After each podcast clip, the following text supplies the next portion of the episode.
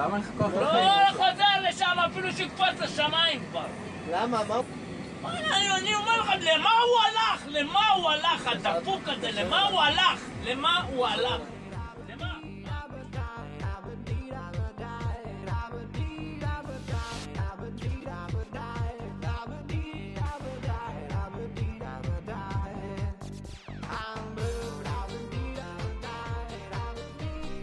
שלום לכולם, ברוכים השבים לעוד פרק של מאחורי הסיפור, הפודקאסט הראשון שיש לו צוות ולהפך, הרבה זמן לא פתחתי עם המשפט הזה.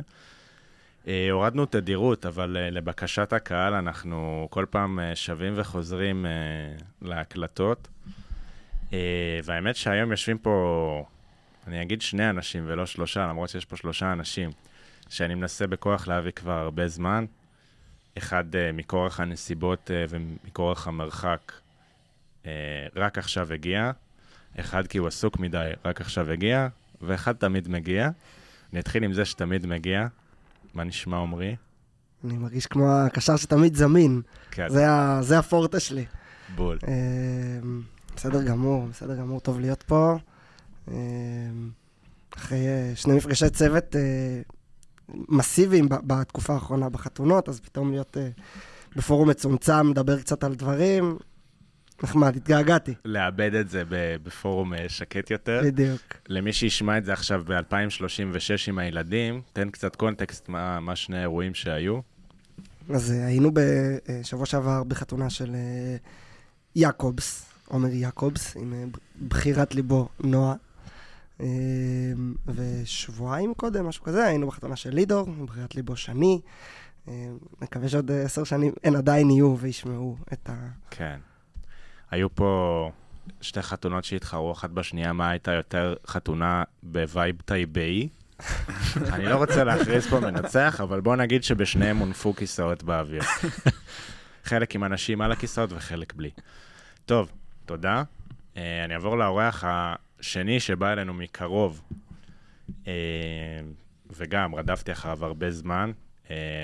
פתחו עליו הרבה פה, ואני חושב יש לו את הזכות המלאה, בזמן שערמוני מדביק את כל האולפן באבולה, יש לו את הזכות המלאה להגיב. דור כקפלן, מה שלומך? שלום לכולם. נהדר, אני אגיד להרמוני שדווקא, אני חשבתי על זה היום שאתה כמו הסופר סאב, לא דווקא הקשר, כמו איזה שלומי ארביטמן שתמיד מגיע. שתמיד זמין. זהו, שלומי נהדר, טוב להיות. טוב שאתה פה. ואחרון חביב, נגיד חוט ורדומה לאיש בכחול, שבאמת אין העברה יותר מסקרנת ונחשקת בשוק העברות הנוכחי יותר מהעברה הזאת. אנחנו מתרגשים להגיד וולקאם לגל לבנון. מה המצב? שלום, תרגש להיות פה. זוכר עוד איך מדברים עברית? אני אזרוק מדי פעם מילים באנגלית, זה מוסיף למקצועיות. אבל אני עושה את זה גם כשאני מדבר באנגלית עם עברית, אז... תרשה לעצמך גם לדבר בדבאי תוך כדי כל מי שמאזין לנו דובר, אז תרגיש חופשי. ומי שלא נעלב. כן. שלא דובר את השפה נוטה להיעלב. כן, הגיע מידע למערכת, למחלקת פניות הציבור של הפודקאסט. הגיע מידע שיש אנשים שנעלבו מהתוכן, אז אני רוצה לנצל כבר על תחילת הפרק את ההזדמנות ולהגיד שמי שנעלב, אז שיפסיק לשמוע אותנו, כי אנחנו לא מתכוונים לשנות שום דבר. לפני שאנחנו צוללים ככה לפרק, אני אגיד, היום אנחנו בפרק מסלול ב'. מה מיוחד בפרק הזה? שפתחנו עד כה מלא משהו א', ועדיין לא סגרנו עם ב', אז הנה אנחנו מתחילים לסגור קודם כל את המסלול, מסלול ב'. לפני שאנחנו צוללים לפרק, כמו שאמרתי, יש פה כמה אנשים שאו פתחו עליהם, או אמרו פה דברים שהם שקר וכזב שלא קשורים אליהם, והם רוצים ככה להעמיד אותם על טעותם. אז אני פותח את 2 דקות הבאות, ככה מיקרופון חופשי. כל מי שרוצה להעמיד אנשים על טעותם, זה הזמן. מה, ככה בפרי סטייל כזה? פרי סטייל. אמרת 2 דקות. יש פה קפלן הביא... דף מסרים. דף מסרים. אני, כמות המילים שכתובה פה היא יותר גבוהה מכמות המילים שכתבתי ב3 שנים האחרונות במצטבר. כן. כוללות מילים כמו כלכלן, דיימונד, וקרם הגנה. רגע, תן קצת להתחמם, חכה עם הספוילרים. רק אתה יודע, אנקדוטות קטנות, אפטייזרס. אני רק אגיד שאמרו לי להגיע מוכן, אז פשוט כתבתי את מה שעולה. לא, אתה 10. אתה 10. יאללה, חביבי, המיקרופון שלך. טוב, אז אני אתחיל כזה, נראה לי שזה לא יהיה ברצף כרונולוגי מדי. ואולי באנקדוטות קטנות. אבל הדבר הראשון שעלה לי זה הנושא של המופע ביחידה שעשינו לצוות שעולה. כן, תחבר את המאזינים שלא מחוברים. היינו בעצם הצוות לוחמים הכי ותיק, אז בעצם לפי המסורת, הצוות לוחמים הכי ותיק עושה סוג של, נקרא לזה מופע, ומחכה דמויות ביחידה, ואני קיבלתי את תפקידי, לדעתי מערמוני, שהיה אחד מהבמאים. היה הבמאי. הבמאי והמלהק. כן. מה שנקרא, מי הבמאי. קיבלתי את התפקיד להיות כוכבי, ולדעתי חמו העלה את זה באחד הפרקים, על האקט ההופעתי שבו אני מוציא קרם הגנה מהכיס, ובעצם שופך אותו לפה ובולע הכל. רגע, קונטקסט למה זה היה? כוכבי, כוסחי, חבר של גל. יושבים פה איתנו. כוכבי היה אדם שמאוד אהב ביטחון ומאוד אהב... סגן מפקד היחידה שמאוד אהב ביטחון ומאוד אהב שכל הדברים קורים בצורה בטוחה וששומרים על בריאות הכלל. אז קרם הגנה היה איזשהו אלמנט שהוסיף לעניין מטאפורית. ובעצם מה שיש לי להגיד בנושא, אולי זה רק לחמו, כי אולי רק חמו לא יודע את זה, אבל זה לא היה קרם הגנה. אוקיי. לא בלעתי קרם הגנה, אז מה שהיה שם זה שפשוט הלכתי לשירותים, לקחתי גבינה לבנה מהמטבח, והחלפתי את הקרם הגנה בגבינה לבנה, ובעצם בלעתי גבינה לבנה, כל ההופעה. היה טעם לוואי? לא, האמת שאני ממש זוכר ששתפתי את זה איזה חצי שעה למקרה שלא יהיה טעם, כאילו כדי שלא יהיה טעם לוואי, ואני זוכר את דינתי נכנס לשירותים, אני הייתי כאילו במדי תחפושת האלה של כוכבי, הוא נכנס לשירותים, הוא מסתכל בפרצוף מוזר שהוא לא מבין מה אני עושה, הוא לא מבין למה אני כאילו כל פעם שוטף את הבקבוק של הקרם הגנה, שם משהו לבן ומנסה לראות אם זה טעים. אני מדמיין מה עובר לדינתי בראש, לראות ספציפית את קפלן שוטף נוזל לבן. Of all people. שוטף נוזל לבן מתוך קרם הגנה, ואני מדמיין מה עובר לדינתי בראש. אוקיי, פינה ראשונה, הלאה. אני ממשיך ברצף. בטח, אחי. אוקיי. הבאת פה אנציקלופדיה. אתה באת לתקתק אותנו, מעיין. כן, אין לי כוח אליכם, דבר. אז דבר שני, אני זוכר בפרק איתך ועם דגן, שדיברתם על ענייני... כל הפרקים היו איתי, אחי. זה גם נכון. שדיברתם על ענייני אמיתות קומותיים. אוקיי. וכמה שאתה חטפת עם אניטלק, ודגן שמה... חגג. אישר איתך את הדברים וחגג. אני לא יכול לתאר לכם את התחושה של לישון במיטה הנמוכה במסלול, שדגן מעליך, כשחוזרים מבלתם וכולם רצים למקלחות, ואתה לא מבין איך דגן מספיק לישון כבר, כשאתה רק יוצא מהמקלחת, ואחרי זה בלתם או שניים אתה מגלה שדגן פשוט לא מתקלח אחרי הבלתם, ואתה מתחיל לראות גם את החול נופל לך על הסמיכה.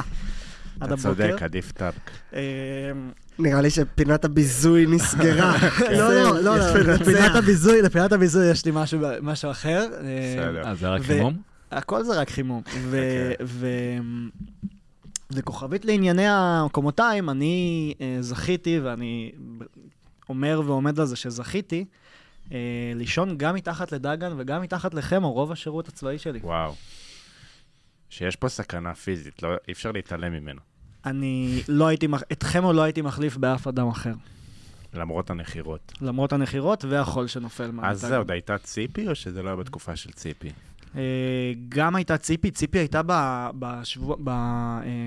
בהסוואה שלנו, אז גם אני חוויתי את ציפי לתפארתה לאורך, לכל אורכה. תציג אותה למי שלא מכיר. ציפי הייתה הציפורן החודרנית של חמו.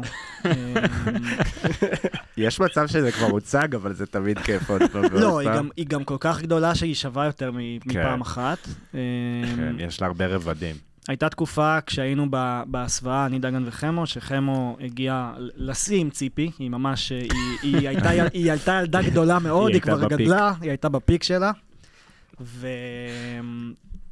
ואני זוכר שחמר לא כל כך יכל להשתתף בדברים, אז הוא הרבה פעמים ישב במעל ועשה לנו את האוכל. וליטף את ציפי. אז הדיבור היה, האמת שזה היה צוות בצה, לדעתי גור באיזשהו שלב נורא נורא פחד, ברגע שהוא ראה את הציפורן, את הציפורן של חמר, והוא ממש נחרד ברמה שהוא הסיט את המבט, שהוא פחד שחמר מערבב את האוכל עם הציפורן. גור הוא בחור שקשה להפחיד. קשה להפחיד לגמרי. יפה. עוד... יש לך עוד פינה שאתה רצית לסגור על הפרק הקודם, בהקשר רגס וזבק, ואז אני גם נותן לעוד אנשים. נכון, אני גם לא רוצה, אני גם מרגיש יותר מדי. אז גס וזבק, אני בא פה רגע להוריד טיפה אשמה מהרמוני, בלי להגיד שהרמוני לא אשם, כי כבר הכינו אותי מראש שזה אסור, כי הוא תמיד אשם. נכון. בעצם בגס וזבק התפקיד שלי היה לבנות את העמדות יחד עם הצוות של המדור הסוואה. כל אחד כזה לקח איזושהי עמדה אחרת ובנינו אותה, וגם עשינו את הסיור המקדימי לפני והלכנו שם בערב לפני ולקחנו את כל הדברים. ובעצם בפעילות עצמה אני בניתי את העמדה, הכנסתי את כל הצוות לעמדות והלכתי לפנות בוקר כזה, חזרתי למוצב שהיינו בו, הלכתי לישון.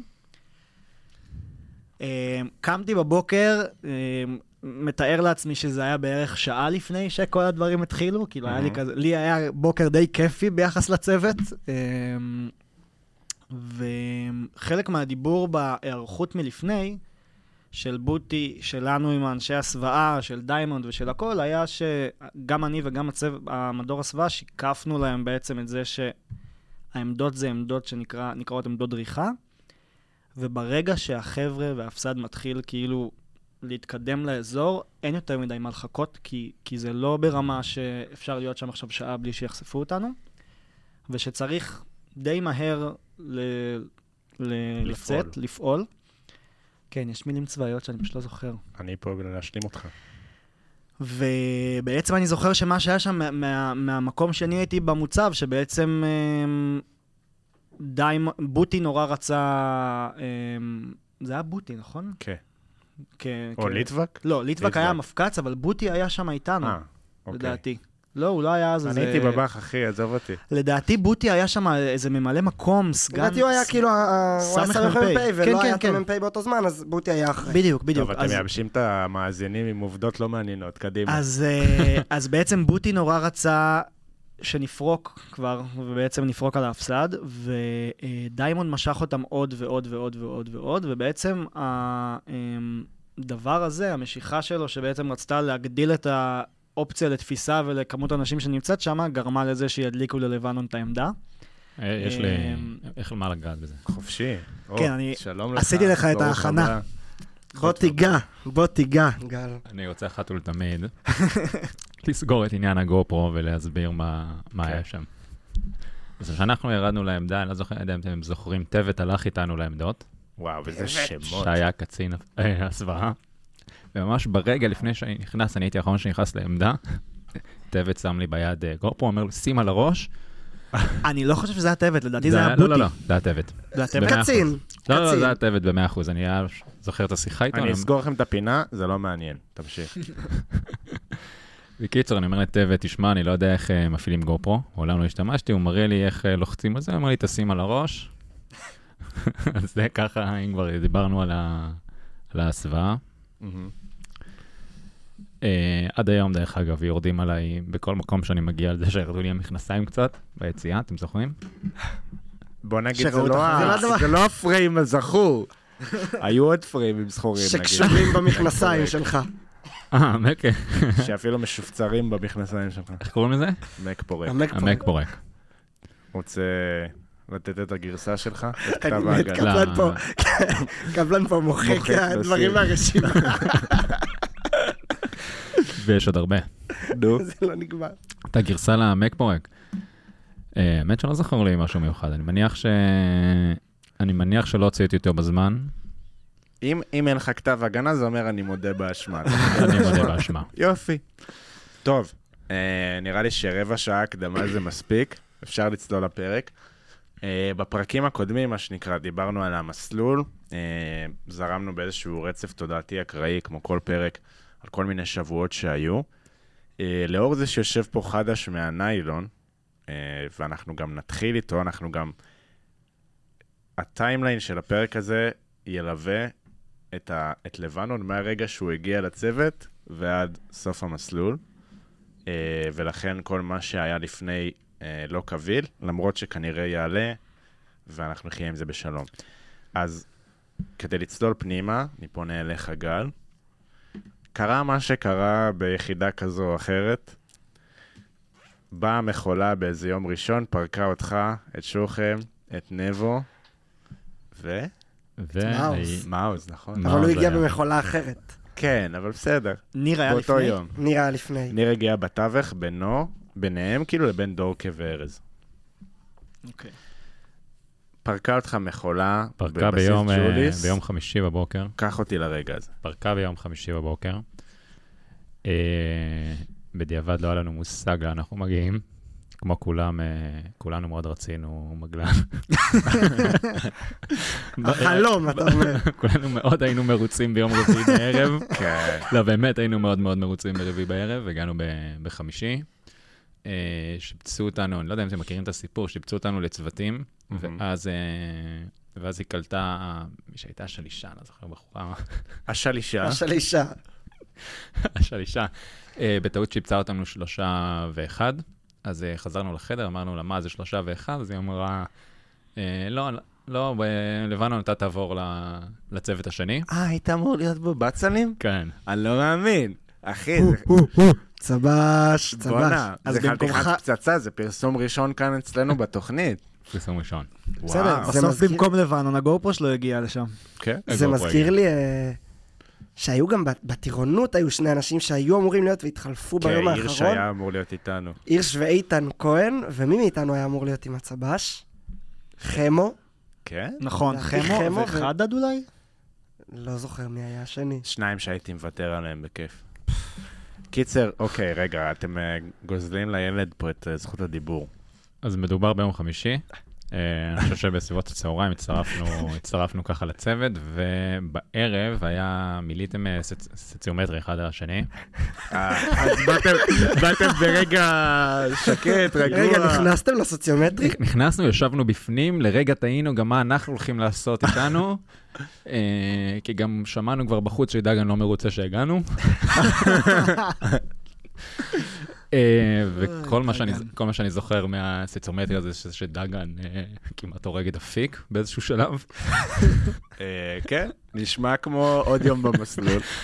היינו באלם ומשם הלכנו אני חושב שזה היה הורדת פקודה או משהו לבלטם עוז המפורסם שקרה כבר באותו לילה.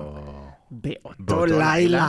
זה היה הלילה הראשון שלך בעצם. זה היה הלילה הראשון בצוות. אתה אומר, אתה כאילו מסיים את הלילה ואתה אומר... לא, אנחנו... מתקל קשה? האמת שאני לשנים אומר שזה היה הכי קשה שהיה לי בשירות. וואו. אני לא יודע אם זה מנטלי או לא, אבל זה היה זכור לי כרגע הכי קשה. אבל בלי קשר, אני זוכר שביררנו איתכם, ואמרתם שיוצאים בשישי. אז אני הייתי בטוח שהערב יסתיים ב-2, כמו תמיד, ייתנו לנו לישון 7 שעות, כי ככה עושים בצבא. כן. ואז ידעת ש... ונצא. לא ככה. ואז הבנת לאן הגעת בעצם. אז הבנתי לאן הגעתי. אבל האמת שנראה לי, כשאתה מתחיל מהנקודה הזאת, כל שאר המסלול נראה קל. או שאתה חי בחרדה ופחד קיומי יום-יום. נראה לי אופציה ב'. אני חושב שזו אופציה ב', אנחנו אמרנו, פאק, לאן הגענו? כן. אבל זה נהיה יותר טוב אחר כך. רגע. ביום הראשון שהגעתם, אני לא נרגע מזה. תשמע, אחי, אתה מפיל פה פצצות. כן. וואו. זה היה ביום ממש, אני זוכר, הלכנו לחדר הגדול שם, לאודיטוריום. אחרי זה היה איזה מעין שיחת צוות, אחרי הסוציומטרי, ואז הלכנו להורדת פקודה, לאיזה מה שאמור להיות, ומשפול לשם זה התגלגל ללילה ארוך. לילה בלתי נשכח. אפשר לקחת את מושכות המנחה, בתור... סגנך. בכבוד. דיברת על זה שהיו מספר אנשים בצוות שלא כל כך אהבו שהגעתם. בראשם דגן. ואתה יודע מה, אני אפילו אגיד, לא אהבו את זה שאתה הגעת, באופן אישי. ואני מדבר על שני אנשים. מי זה השני? דגן ולבן. לבן יש לי סיפור. רגע, אני אסיים ואני אשאל את השאלה, ואז תענה. לבן בדף המסרים, זה טוב ש... מעולה. אז... יש כל אחד מהם בהזדמנות אחרת, לדעתי בטווח זמן די קרוב, תקף אותך באמת על לא עוול בקפך. לא עוול. ואני אשמח לשמוע א', את החוויה מהצד שלך, וכזה איך הרגשת, ומה אתה זוכר מהסיפורים האלה? אז דגן, אני לא זוכר משהו ספציפית איתי, אני זוכר ממש מהשיחה הראשונה שהגענו, אפילו אני חושב שידענו את השם, שהוא לא מרוצה שהגיעו אנשים חדשים, והוא לא ניסה להסתיר את זה. אבל אני מאמין שהיו עוד דברים שאולי אתה תזכיר, אבל אני לא זוכר עם דגן משהו ספציפי. אני זוכר את דגן אומר, מבחינתי אתה לא ראוי להיות פה, עד שתוכיח לי אחרת, לא משנה, הייתה איזה שיחת צוות שהוא יצא. זה היה לדעתי בשבוע השני. איזה בן זונה. עוד לא היית חודש איתנו. זהו, אין לי כפתור של בי פה, אבל איזה בן שרמוצה. לא, באמת, אתה מגיע לצוות, והדבר הראשון שאומרים לך זה, אני לא רוצה אותך פה. כאילו, אני לא רוצה אותך פה, אתה לא טוב מספיק, תוכיח לי. איך זה מרגיש? אני חושב שהגענו נבו ואני, נכון? באותו סיבוב. ושחר, ברון. נכון. ואורמאוז. דיברנו על זה לפני חברים. כי זה מתחבר, אני לא זוכר אם הייתה השיחה, אבל דיברנו על זה בשבוע הראשון, שדיברנו על זה, אמרנו, אוקיי, נבו מכיר כמה, עם שחר אני לא זוכר מה היה, ומאוז היה חבר של דגן, מהבית. נכון. ואני חושב שהם נבו היה לי השיחה הזאת, ואז נבו אמר לי, לבנון, you're fucked, במילים אחרות, עם דגן, אבל...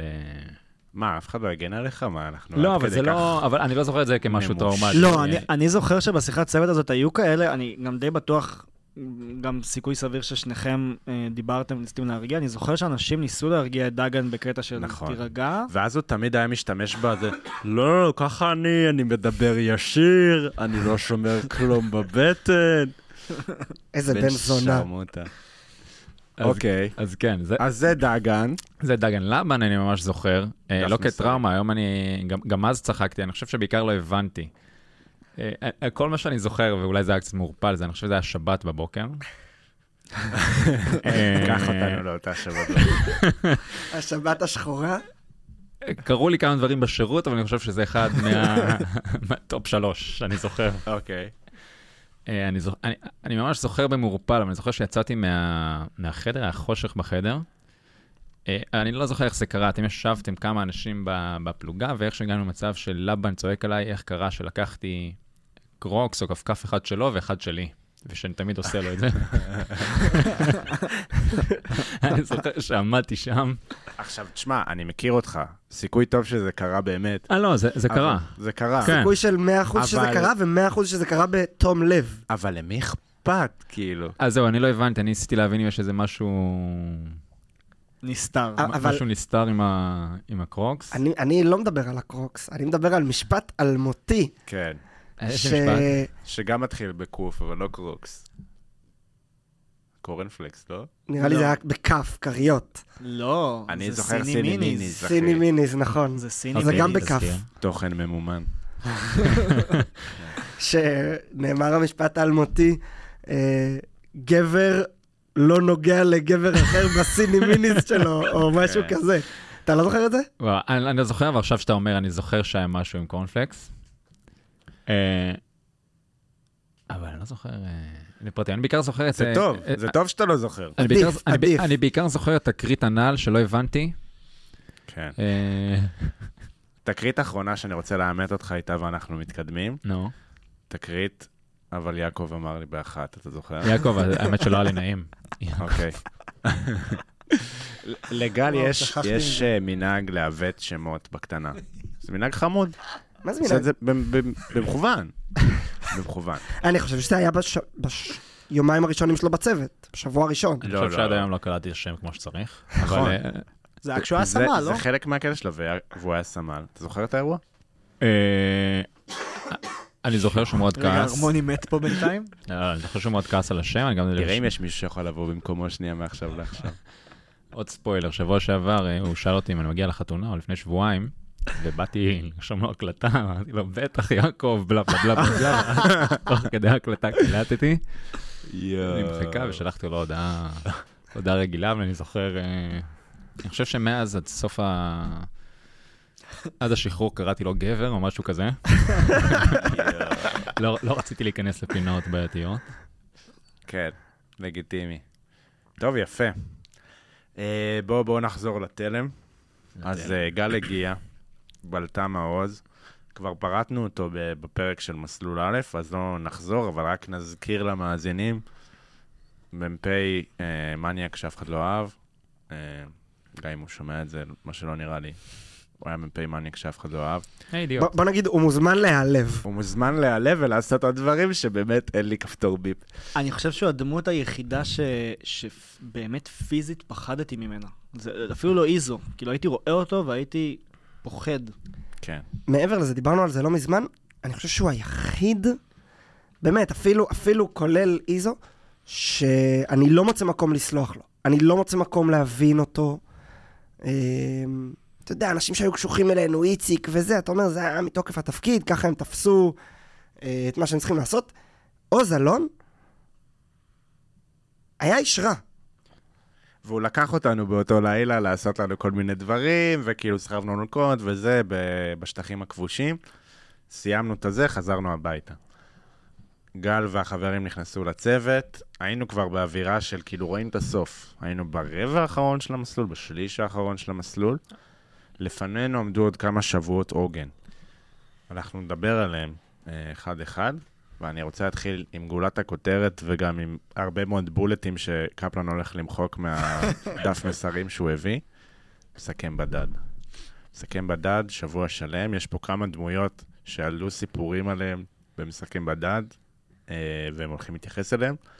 בגדול שבוע, כל אחד נזרק לעצמו בנקודה א', מנווט את הלילה שלו לנקודה ב', כשהוא מגיע לנקודה ב', מקבל מעטפה ליום הבא, וכן הלאה וכן הלאה, עד יום חמישי, או במקרה שלנו, שישי. בגדול החוקים הם מאוד פשוטים, אתה לא מתערבב עם אף אחד, לא נכנס לזוג עם אף אחד מהצוות, לא עוקב אחרי אף אחד, אם אתה מתקרב למישהו, אתה מתרחק ממנו. החוקים שאמרו לנו. אני מדבר חוקים פרופר, אחי. כל אחד ייקח את זה לאן שהוא רוצה, זה החוקים שנאמרו. אפילו היה מכשיר קטן שקוראים לו דרורית, הוא היה יושב לך בתיק, הוא אף פעם לא היה עובד, אבל כשהוא היה עובד, הוא היה מסמן את המיקום שלך, ואז היה דבק אקראי שמסתכל במסך מטעם המפקדים, ואומר, בונה, זה שניים קרובים, עולה באולם בקשר, אומר להם, תתרחקו. לא להתערבב עם אף אחד, לא להיכנס לשטחים מיושבים, שלא יראו אותך, לא לבוא במגע עם אנשים, תגיע מאלף לבית, סטו. החוויות שלכם. האמת שאני אגיד משהו מצחיק לפני זה, שאני זוכר שהיה לי חבר טוב מהקיבוץ, שהיה לו הכיר מישהו ממגלן, והוא שנתיים היינו בצבא, והוא סיפר לי שהם בניווטי בדד באמת ככה מסתווים, ושפעם אחת הוא פגש חבר'ה ממגלן באיזה ניווט, והם כזה התחברו ממנו והוא ראה אותם וכזה, וזה היה לי נורא מצחיק, ההבדל, הדיסוננס בין הסיפור הזה שהוא סיפר לשלנו. אז זה מה שהם מספרים לעולם. יכול להיות, יכול להיות. האמת שלי עלו כל מיני כזה נקודות די לא קשורות אחת השנייה מהמסכם בדד. א', נקודה אישית שלי במסכם בדד הייתה נוראית ומתסכלת מעבר לשבוע עצמו. זה שעבדי לקח אותי, לדעתי זה היה באוטובוס בדרך לפני היום הראשון. ואמר לי, תראה, בגלל שאתה בנאי, ואתה מבחינתי הבנאי ראשי אחד, עוד איך הוא קרא לזה. אני מצפה שבשבוע הזה, בשאיות, אתה תבנה עמדות, ואני הולך לחפש אותך. איזה השחלה. עכשיו, אני מוצא את עצמי, כל פעם שאנחנו מגיעים לאיזשהו מקום שבו אנחנו מסיים את היום ושוהים, מתחיל לחפש עמדות, והגעתי למצב, גם כל פעם היה מזכיר לי את זה, כל פעם שהייתי מגיע, היה מזכיר לי, שאני לא אמצא אותך, אני הגעתי למצב שהיו פעמים... אני עושה לך קטע, אחי. יש מצב, גם אתה יודע, אתה כולך נטרק בתכלס, וקם רק ללמוד קצת ניווט, גם זה בקושי, ואתה לא יודע מה קורה. אני מצאתי את עצמי בנקודות שיחים שלא קרובות לאף אחד, לא הגן עליי משום גשם, משום דבר, כי אני רואה את כולם כזה מוצאים נקודות מגניבות, והיה גשם. תמיד. כן. זהו, אז זה החוויה הראשונית שלי מהמסכם בדד. אוקיי, ואם כבר הזכרת עמדות, בעצם אתה מגיע מנקודה א' לנקודה ב', מקבל את המעטפה ובעצם נטמע בשטח, שזה בגדול אומר, בוא נגיד חצי מהזמן זה לישון לסירוגין. אלא אם כן אתה ערמוני. משהו מעיר אותך. שמה? שלא ישן לסירוגין. שלא ישן בכלל. לא ישן בכלל, אני מגיע בשעה שבה צריך לצאת לניווט הבא. אחרי שאספו אותי, תהיה את סיפורים. אנחנו ניגע בזה עוד שנייה, אבל בגדול אתה מגיע, מתמקם, אוכל את היבש פרוס המעוך שלך, ובעצם נרדם. ובגדול, באותו לילה הראשון, בעמדה הראשונה, בוקר ראשון, בעצם אתה מנווט כל הלילה, מגיע בבוקר, מתמקם. בעמדה הראשונה התחילו לעשות לנו קטעים של לגנוב לנו את הנשק ודברים כאלה, אתם זוכרים את זה? אפילו יושב פה מישהו שגנבו לו את הנשק. גם לי גנבו, כן? אתה מישהו. הסתכלת על הרמוני, הייתי אותו אחר. נראה לך שזוכר לי את הנשק. אני זוכר אותך ואת אשל. האמת שזה הדבר הכי טוב שקרה לי בשבוע הזה. מה קרה? תן לנו את ה... קמתי, אני חושב שבלילה הראשון באמת, בלי הנשק. כן. אבל לפני זה אשל כבר אמר לי שאין לו נשק ושלקחו לו, אז לא הייתי מאוד לחוץ. אוקיי. לקחו לי את הרצועה. כעונש. כעונש, האמת שזה היה עונש מדהים, כי מסתבר שיש קליפסים בווס שמתאימים בול לתלות את הנשק, ומאותו רגע... הלכת הנדס פרי. בוא נגיד שאם היית צריך במצב אמיתי לראות במישהו, זה רק אם הוא בצד ימין שלך. בוא נגיד שהיה כל כך נוח שמדי פעם בלילה הייתי פתאום נקנס ללחץ ותופס את החזה, לבדוק שהנשק עדיין שם. כן. אז המסר עבר, אתה אומר. המסר עבר. יפה. ובאמת יש את האימג' הזה שגם עלה פה באחד הפרקים, שזה מישהו, לדעתי אלן, שהוא זוכר את עצמו מנווט באחד הניווטים בשבועות בדד, ואתה היית בלי רצועה, ופשוט ראה אותך פתאום מהשיחים יוצא, כמו מהמצולות, עם הנשק מתנפנף לך על הברך. לא, זה... ככה הסתובבת במשך השבוע. לא, זה לא אמת. לא אמת? כאן תלוי נוח על החזה. האמת שאני זוכר סיפור מצחיק על אלן, מהמסכם בדד. אוקיי. שהיה את מה שנקרא החוליה של אלן, שאלן בעצם צד אנשים עם האמרל ומחפש אותם כדי ללכת אחריהם, ואני זוכר, אני לא יודע להגיד באיזה יום בשבוע הזה זה היה, אבל אני ממש זוכר שהחוליה של אלן בשלב מסוים היא הייתה ממש כמו קבוצת ברווזים אחד אחרי השני, זה היה אלן ולידור ולדעתי ברנס מן הסתם גם היה שם. יש איזה כותרת לקבוצת האנשים הזאת. לא רק, אני לא חושב שזה רק הפועלים. אוקיי. אבל יש מצב שכן, אני זוכר סיטואציה שאני הולך לדעתי או עם שלום או עם ארז, וזה ממש שנייה לפני איזשהו ממחת, שהוא כזה על איזשהו כביש. דגש רגע, מסכם בדד. כן, כן. בדד. הולך עם שלום וארז. בשביל זה הייתה... או ארז. וגם... הבנתי. יש פה הבדל תאומי בין שתי האופציות. ללכת עם שלום, לא יודע כמה זה דבר חכם, ללכת עם ארז בגדול זה כמו לפתוח ווייז. דווקא לא בטוח, כי ארז הולך נורא מהר, ועם שלום זה הליכה בסבבה, מדברים על החיים. כן. אני זוכר פשוט שאנחנו מגיעים שנייה לפני איזשהו ממחת באיזשהו כביש, וממש, כאילו ברמת ה-10 מטר מתחת, מאחורי שיחים, אני פשוט רואה בצד קבוצה שלדעתי הם היו לפחות 5 אנשים מהצוות, אלן, לידור, ברנס ועוד איזה 2, שפשוט יושבים בצד מאחורי השיח ישנים. עכשיו, אנחנו הולכים מטר מהם, הם לא מתעוררים, וזה ברמת כאילו, אם הם מרימים את הראש מהשיח, הם רואים את האמר עם הבאדי ומילר, או מי שזה לא היה שם. ואני ממש זוכר את אלן צד אחד מהחוליה הזאת אחרי זה. עם האמרל. כן. יפה. המאחר אחרוני רוצה לספר על החוויה שלו? אני... כמו שלא הייתי בבלטם עוז עם הצוות, גם במסכם בדד לא הייתי עם הצוות. אני באמת הלכתי לבד. היה לי... אז קראתי לזה... היית מאוד גאה בזה שאתה הולך לבד. אז קראתי לזה אינטגריטי. היום אני אומר שפשוט פחדתי פחד מוות שיתפסו אותי. זה כאילו... לא יכולתי לשאת התחושה שיתפסו אותי. גם ממש ניסיתי למצוא את כל הנונצדיקים, נכון? כי אני נגד הייתי הולך פשוט, אם היה נונצדיק שהוא בכיוון הממחת, הייתי עושה... ידעתי מראש שזה מאבק חסר סיכוי.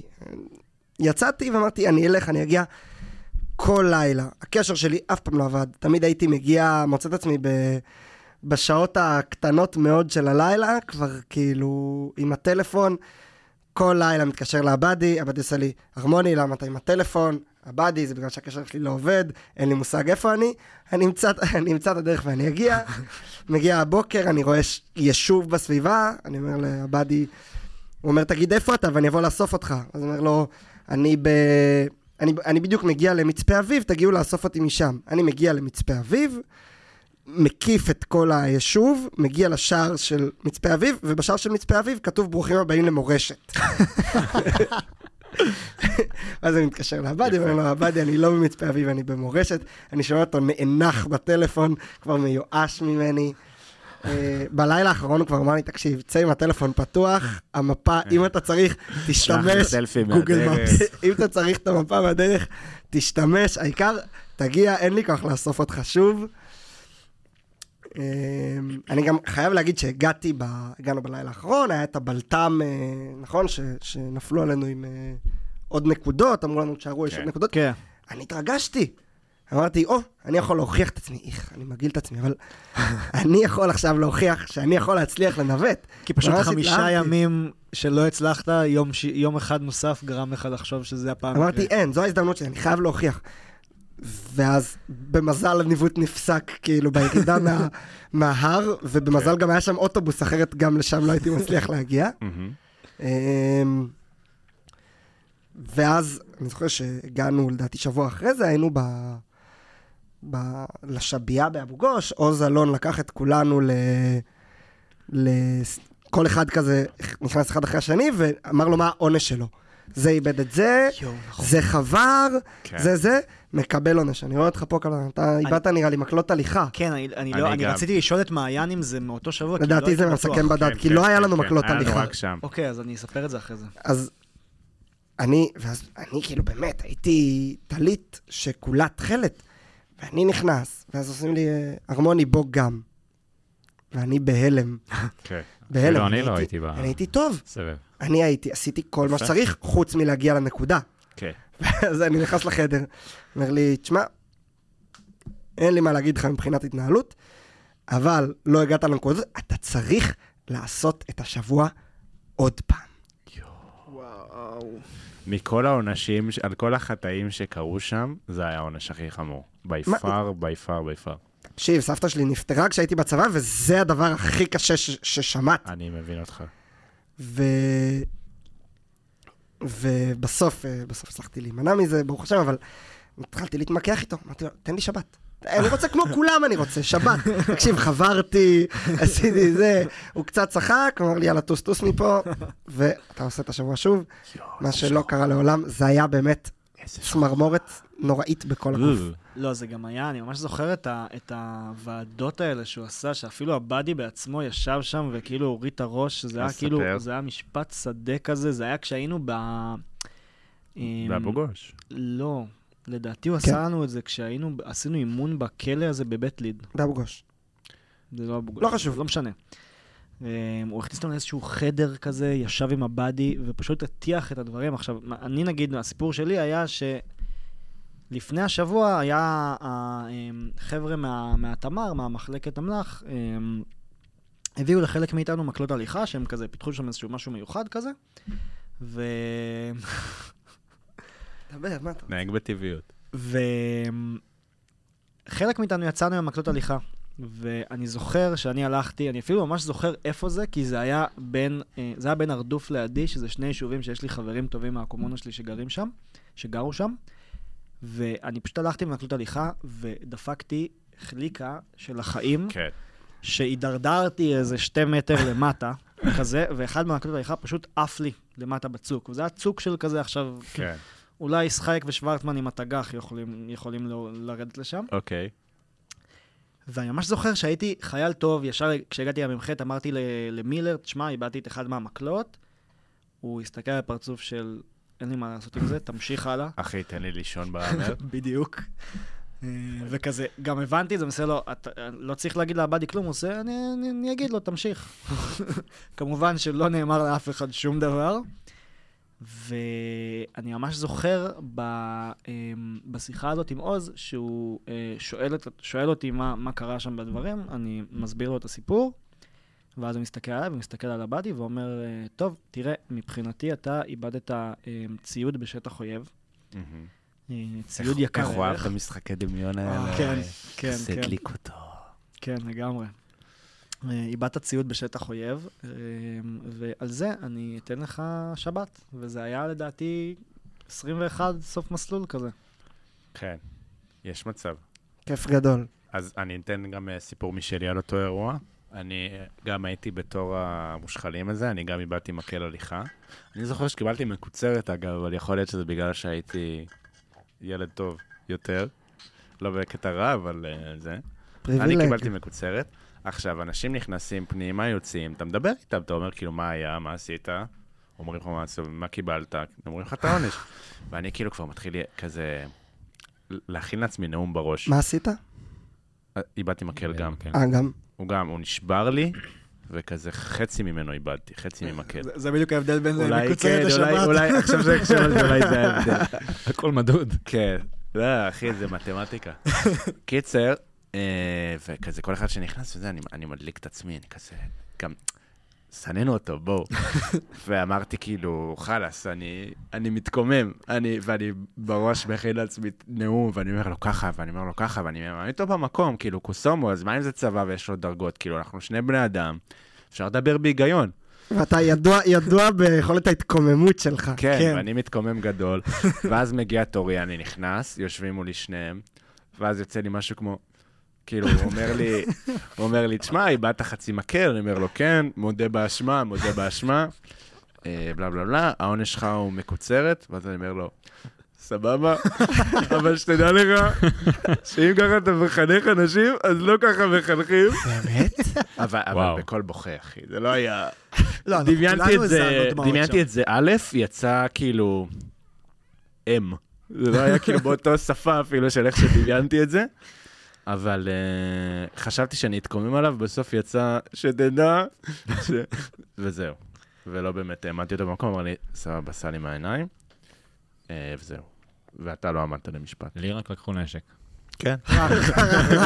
רק, זה לא חצי מקל. כלי משחיד בכל זאת. כן, המסר הסקל בעצם זה שמקל הליכה שווה יותר. נכון. עוד משהו מסכם בעדן? נראה לי... אני בעיקר זוכר שבלילה הראשון, לפחות אצלי, הלכנו יחסית לבד, ככל שעברו הלילות, כבר קבענו אחד עם השני, איפה נפגשים. כן. יש לי, מסכם בעדן. כאילו יש לי זיכרון שזה דובר כבר בפרקים הקודמים, אבל השוחם של שוחם. יואו, זה היה שם? זה היה במסכם בדד. אני מתלבט אם אני רוצה שתספר את זה, שהוא סוף סוף יענה על החיזורים שלי ויבוא לספר את זה בעצמו. לא, הוא לא בא, זה... אולי תעשה איזה טיפ. הוא לא יבוא, הוא בצבא. באתי אליו בחתונה שלי, כזה אמרתי לו, אחי, תבוא תקליט איתי, מה? יש אולפן בשלישי. הוא עושה לי, אני בצבא! אתה מבין, הוא בצבא! כן. אז בוא, אני אספר ממה שאני זוכר, כי גם מאוז לא יבוא להקליט. יאללה, תן. אבל רגע, שנייה לפני... כי בכל זאת אני מרגיש פה אחריות שילוחית. כל מי שטיפה רגיש, טיפה לא אוהב תיאורים גרפיים, טיפה יש לו עניינים עם חלקי גוף שנשפכים החוצה דרך האור, להעביר 2 דקות קדימה. סע. טוב. לילה ראשון של המסכם.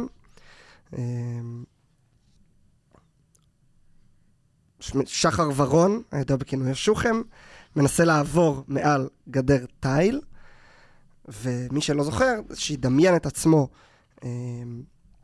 יושב מעל גדר טייל, יושב על הגדר רגל פה, רגל שם, ובין שתי הרגליים, הטייל. והרבה משקל על הגב. והוא נפל. הראשון שהגיע אליו היה אור מעוז, שמע צעקות, הגיע לשם. חשוב ציין חובש. אור מעוז חובש, הגיע מ-669 בכל זאת. כן.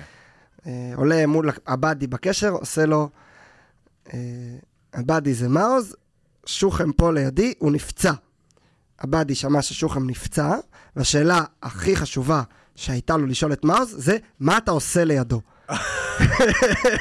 למה אתה לידו? איזה... ואז הוא אומר לו, כי הוא נפצע. אז שוכן נפצע, ומה שקרה לו... להשתדר בעדינות. אוקיי. מכירים את הקו שמחבר בין השק ביצים לבין החור של התחת? עד כה אתה מאוד מפעיל. אפשר לקרוא לו שואה, מג'אווה. ומאותו לילה גם. בשפה מילולית, בשפה מקצועית זה נקרא פרינאום. וואו, הוא לומד רפואה. כן, כן. משהו אחד אני יודע. ומאז אותו לילה יקרא שמו לעולם, לעולמי עולמיה, השוחם. כיוון ששוחם קרא אותו כשהוא נפל מהתיל, ככה יצא שלשוחם נקרא שוחם. הוא סיים את השבוע הזה, הוא לא המשיך אותו. אחרי זה הוא הלך, תפרו לו, לא זוכר בדיוק מה עשה שם, חזר ליחידה. שזה כבר כאילו מהמתים, בוא. ממש. חד פציעה. ממש. אני לא הייתי חוזר לחיים. כן. חזר ליחידה. כן. ובעודו יושב בשירותים. טוב, אחי. נשמע צעקות. והוא קרא את השוחם בפעם השנייה. וואו, אני לא זכרתי את זה. אני גם לא. כי הוא התאמץ בשירותים. וכאן אני אעצור. איזה מסכן. תודה על החוק. שוחם, אנחנו אוהבים אותך. אני מתנצל בפני אולפני בית אריאלה. וואו. על חילול החדר. אבל זה מה שקרה. יאללה, סכם בדד נגמר. רגע, דור קבע המשטרה דיברנו? דיברו בפרק הקודם. הוא היה וסיפר בעצמו. בסדר. אז אנחנו מכוסים. לוקח אתכם לשבוע רנדומלי ונשכח, שבעצם גל פה הזכיר לנו, שלא זכרנו אותו בכלל, אבל זה מקום שהיינו בו די הרבה, שנקרא מעלה. בגדול, מה שהיינו עושים שם, זה בגדול אמור לדמות כפר ערבי ענק, שהוא מלאכותי וריק, בצאלים. יורדים לשם, מתאמנים במה שנקרא לשב, לוחמת שטח בנוי. זיכרונות שלכם מהאירוע, ואני אשמח גם אם מישהו ידבר טיפה על אירוע המגנן. אין אותי, אני לא... מה זה השבוע הזה? לא, אני לא זוכר את אירוע המגנן. לי יש משהו לספר בנושא, אבל אני חושב שהוא גם באיזשהו אופן, במוד קצת רציני יותר, אז בוא נשמור אותו לסוף דווקא. כן, מאוד רציני נראה לי בסוף. מאוד רציני, אחי, זה החדר ליד. לא, לא רציני, אבל מוד אחר, אז נסגור אותו לסוף. זה נקרא הפינה על שם סגי שוורצמן. כן, אפשר להגיד. יאללה, סבבה. אבל מה זה המגנן? אני לא זוכר. אז המגנן. מה זה מגנן באופן כללי? אתה לא זוכר? לא, אני לא זוכר מה זה האירוע. אוקיי, אז מעיינתם. אני לא מרפר על האירוע הספציפי, אני סתם רוצה שנחלוק ביחד עד כמה הוא היה מחורבן. בתכלס, רוב השבוע היינו עושים שם כזה על יבש, מה שנקרא, פותחים זיגים, נכנסים לבית, פעם ביחיד, פעם בצמד, פעם בחוליה, עד הסוף בצוות. ואז היה, סתם כמו כל שבוע, היו בונים לך את זה מהקטן לגדול, ומגיעים לפיק של השבוע. הפיק של השבוע היה תרגיל עם לילה שנגמר בזריחה. כן. עכשיו, מה שקורה בפועל, וגם מה שאתה אמור לעשות כשתילחם ברעים ביום מן הימים, זה להשתלט על איזשהו בית, לנקות אותו, לתאר אותו ממחבלים, ואז לישות שם. עכשיו, לישות, אתה עושה כל מיני פעולות, חלקן הגיוניות יותר, חלקן הגיוניות פחות. זאת אומרת, בתור התחלה אתה מסדר שקי חול על החלונות, לג'יט. פזר כזה אנשים שמחפים לפה, מחפים לשם, סבבה. אז היו כל מיני כזה... שובר זכוכיות ומפזר מסביב לבית, שליש ערים, כאילו שליש ישנים כל השאר ערים, כאילו, למה? כל מיני... שזה מוטיב חוזר אצל הבאדי, שליש ישנים. וואו, איך הוא אוהב לחלק לשלוש, כמו כל הצבא, תכלס. אני זוכר את העמדות, כאילו, מהמקום של הסבא, אני זוכר את העמדות הסבאה של הרשב, שזה היה... היריעה השחורה הזאת, שכאילו אמרו שהיא כזה, כדורים חודרים אותה ולא רואים, וזה היה איזו הנפצה כזאת, שצריך לתלות על הקיר. נכון. אני זוכר... נכון, הם אהבו את זה בשבוע הזה. הם ממש אהבו את זה. הם ממש אהבו את זה. אני גם זוכר פעם אחת שאני לא בטוח שזה נכון, יכול להיות שאני ממש ממציא עכשיו, אבל אני זוכר פעם אחת שמישהו כאילו חיפה על חלון שזה היה בו, והוא נרדם, והדבר הזה כולו, באמצע התרגיל בלילה, נפל פשוט החוצה מהחלון מאיזה קומה שלישית. נשמע הגיוני. מזל שלא הבן אדם, אבל כן. כן, זה גם לא רחוק. כן. עוד חוויות שלכם בנושא? מהלילה ספציפי מהשבוע. בכל מהשבוע? אני אגיד עוד משהו, אני פשוט זוכר מהלשב את השהיות בעיר הדמות בפינות שם, שהכל מסריח משתן ומחול. תשמוע, קראו לזה. נראה שכך. ששניים יוצאים כאילו מהבית, שוכבים בפינה של הבית בחוץ. בדיוק. וגם כשהם שניים, אז שליש ערים ושני שליש. אני כאילו לא יודע מה, אני זוכר תמיד... את פרס החדות של הפרק על שם המפקד הארון. אני לא יודע מה, אני זוכר תמיד את שופר וחמו שם. תמיד. סביר שזה שניהם. זה פשוט הגיוני. והיה את המסגד הגדול שהיה בו את המכונת פחיות, שתמיד רצינו להגיע לשם כדי שיהיה לנו את הפחיות. נכון, היה מכונת פחיות. עם המחור שם חטיף פחית. חטיף פחית, נכון. איזה בזוי. איזה עושק. חוויה שלי מהמגנן, אני גם סיפרתי את זה בסרטון סוף מסלול. שראינו אותנו, לקחו כמה אנשים, ראינו אותנו לסרטון, סיפרתי את זה גם שם. איזה קול יש לך.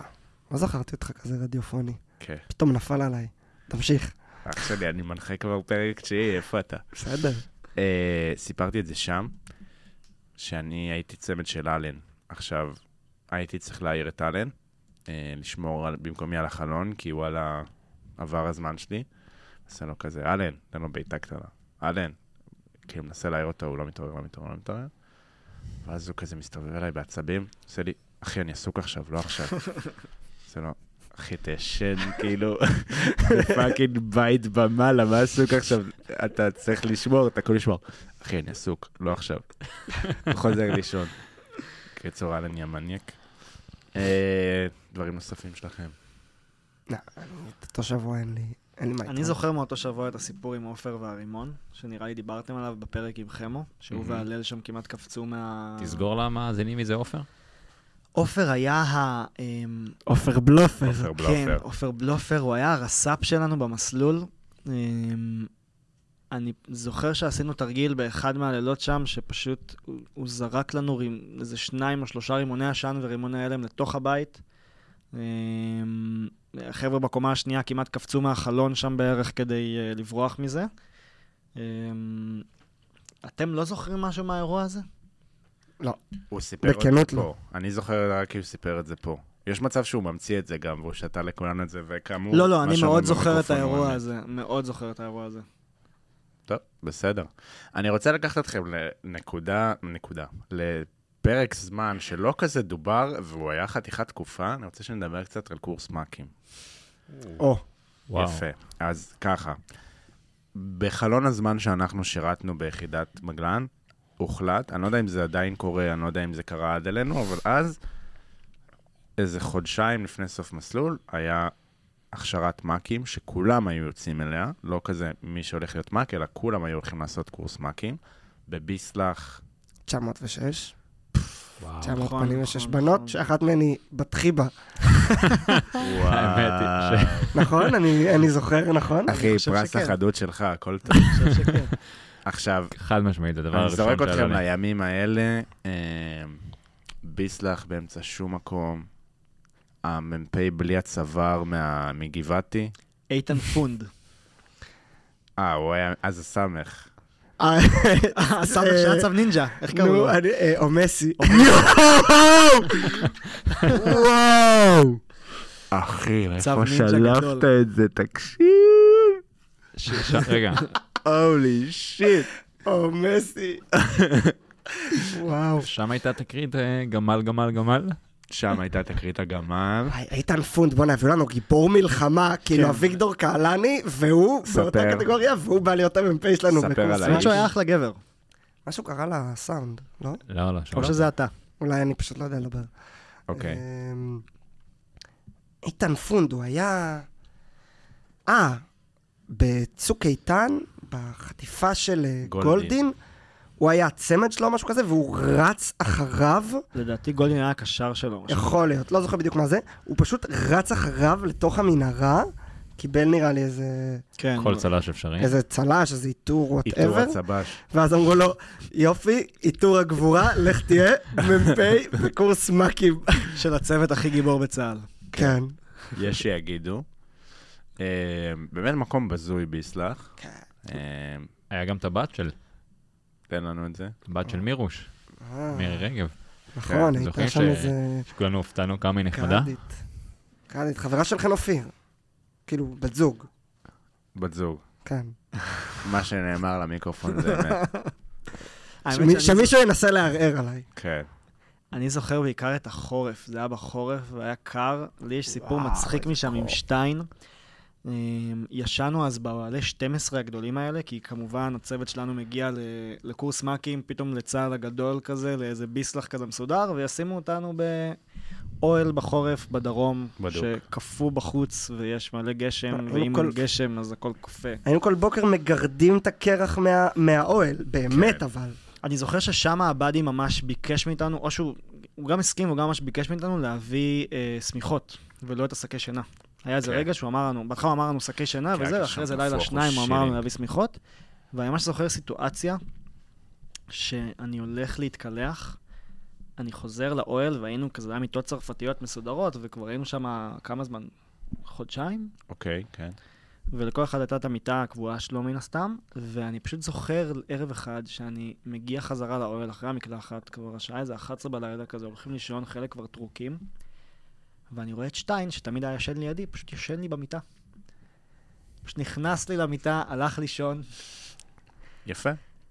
בנונשלנטיות. מהלך חברים. הערת אותו ואמרת לו שגבר לא נוגע לגבר אחר בסילימיניז. האמת שהערתי אותו. זה יכול להישמע מאוד מיני המשפט הזה. לא נראה לי שלבן אמר אותו בדיוק ככה. לא, גם לא בתמימות. לא. אני בעיקר זוכר שפשוט הערתי אותו, והבן אדם היה כל כך טרוק וכאילו לא במציאות שהוא בכלל לא הבין מה קרה. אני די בטוח גם שהיום כשהוא ישמע את הדבר הזה הוא לא יזכור. מצב טוב. והוא פשוט עבר למיטה שלו, וסוג של נראה לי אחרי איזה בוקר מחרת, הוא לא זכר את זה, פשוט הכחשנו שזה קרה. טוב שאתה מזכיר את השינה באוהלים, אני רוצה לגעת איתכם בשלושה אירועים שהכנתי מראש. אתה רוצה גם משהו? כן, כן, האמת שיש שם רגע שעד היום אני משתמש כל פעם שמשהו של ויתור עצמי עולה. אוקיי. אתם מכירים את הסיפור עם חמו והקורסון? אנחנו נשמח לשמוע. חמו ומה? והקורסון. זה נשמע כמו התחלה נהדרת. כן. נשמע כמו משל של ילדים. חמו והקורסון. קרסון. תן לנו את זה. סיפור קרוב לליבי. אנחנו פעם אחת, אני הלכתי, אני חושב זה היה עם אלן, ויצאנו מהחדר אוכל עם מגש של קורסונים, העברנו אותו לאנשהו, נו. חמו בדיוק היה בזין על הציוד, ושלנו את חמו מורוצה אחד, והוא התחיל לתת לנו נאום, לא חבר'ה, אני הפסקתי עם הדברים האלה. אוקיי. אני הפסקתי עם הדברים האלה, אני שומר, הוא נגע בבטן, אמר... מה שנקרא חמו פיטנס. זה לא בשבילי. המשכנו ללכת, ואחרי זה 50 מטר שעברנו אותו, חמו דפק צרחה. רגע, זה חם.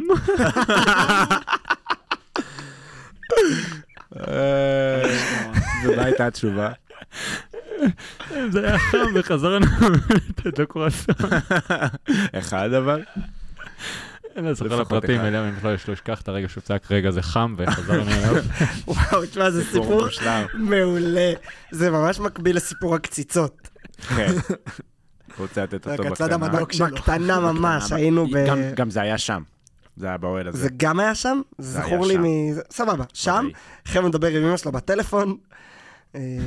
יפה, אחת והיחידה. ואנחנו שומעים רק את הצד שלו. שומעים רק את הצד של חמו, והוא מדבר איתה, כן, אמא. אני אוהב אותך, אמא. תודה, אמא. שבת שלום, אמא. ואז יש איזו שתיקה קלה. קציצות.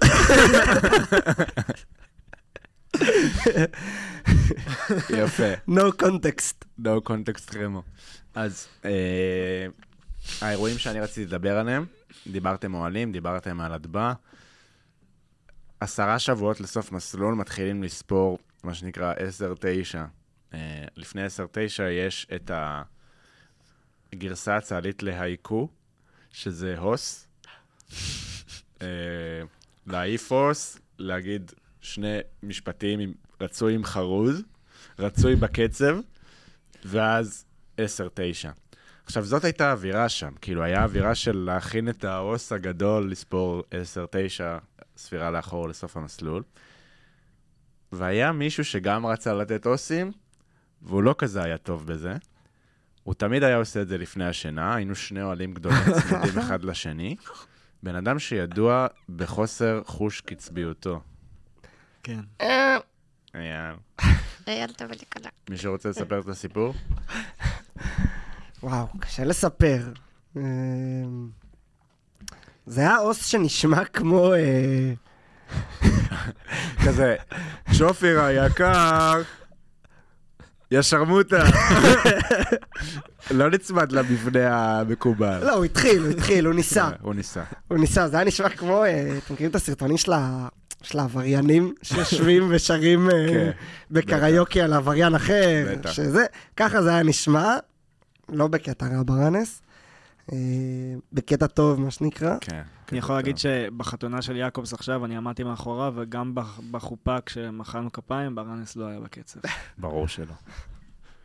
אז הוא העיף עושים כמו מפגר, honorable mention מה שנקרא, התבנית הידועה לשמצה, ליקור קיבל מקוצרת לפנים, אנחנו חורגים פה מהז'אנר, אבל מדובר במקבילנו לזרוע יבשה, הלא הם דובדבן. זה אירוע מהבח, לא אירוע מה...